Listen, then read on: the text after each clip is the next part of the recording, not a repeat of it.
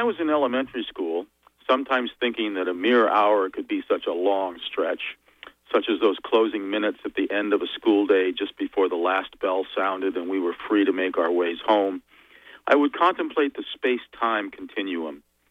This was a while before I could even say space time continuum, let alone spell it, but I was thinking about it nonetheless. I would imagine myself actually doing the things I was thinking about, and I would imagine how things would come to pass in a smooth, flowing way, with the thought of the destination being like a path or a roadway or a set of rails that would carry me past all the days in between without thinking much about the interim individual dates. And then I would have arrived at that distant point in time, undistracted by anything else that had transpired during the journey. Today, for example, we have 36 days left in 2013. Today is the 25th of November, and for many of my students, that is an important date, as the rough drafts of a major project are due today. Since the beginning of the semester, way back at the end of August, these students have been apprised that a day of reckoning would occur a few months hence, and for most of them, that day has arrived. Some of them will, of course, find ways to delay that reckoning to a different day, as in nature, every group will have its stragglers. Late yesterday afternoon, after the sun had already gone down, I continued working at our building site, Terra Plen. I had a small headlamp clipped to each side of my hat so that I could see to install the one inch tongue and groove pine that we're using as a subfloor. The wind was gusting at times easily to 45 or 50 knots, some of the birches were squeaking in between the eastern white pines. All was dark except for the light from the headlamps. Some Celtic music on the radio now and then sneaked through the freight train roars of the wind.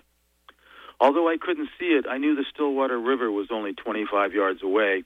And in these moments, as some waif amidst forces, to borrow from Shelley, I thought of a passage from the prayer book. I will wash my hands in innocency, O Lord, and so will I go to thine altar, that I may shew the voice of thanksgiving and tell of all thy wondrous works. I am thankful for the opportunity to visit my parents in Denver in a couple of days. I am thankful that the garden's bush beans were so prolific this summer, apparently enough to take care of both the periodically visiting deer and ourselves. I am thankful that our sweet corn was equally abundant. I am thankful that my girlfriend continues to put up with me despite all the reasons I give her not to do so.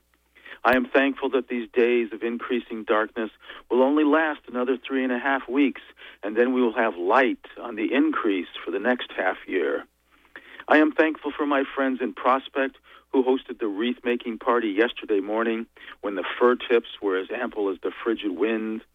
And I am thankful for the simple warmth that reminds me that I am alive and aware that many of my favorite people are alive as well. For Maura Domingue, have a great day and happy Thanksgiving.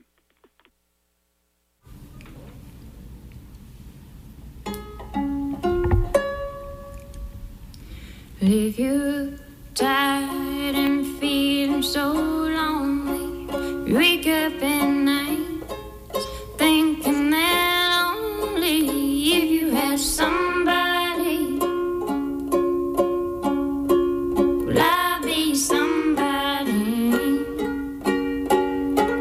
you somebody to love. Did they tell you there were plenty of fish in the sea?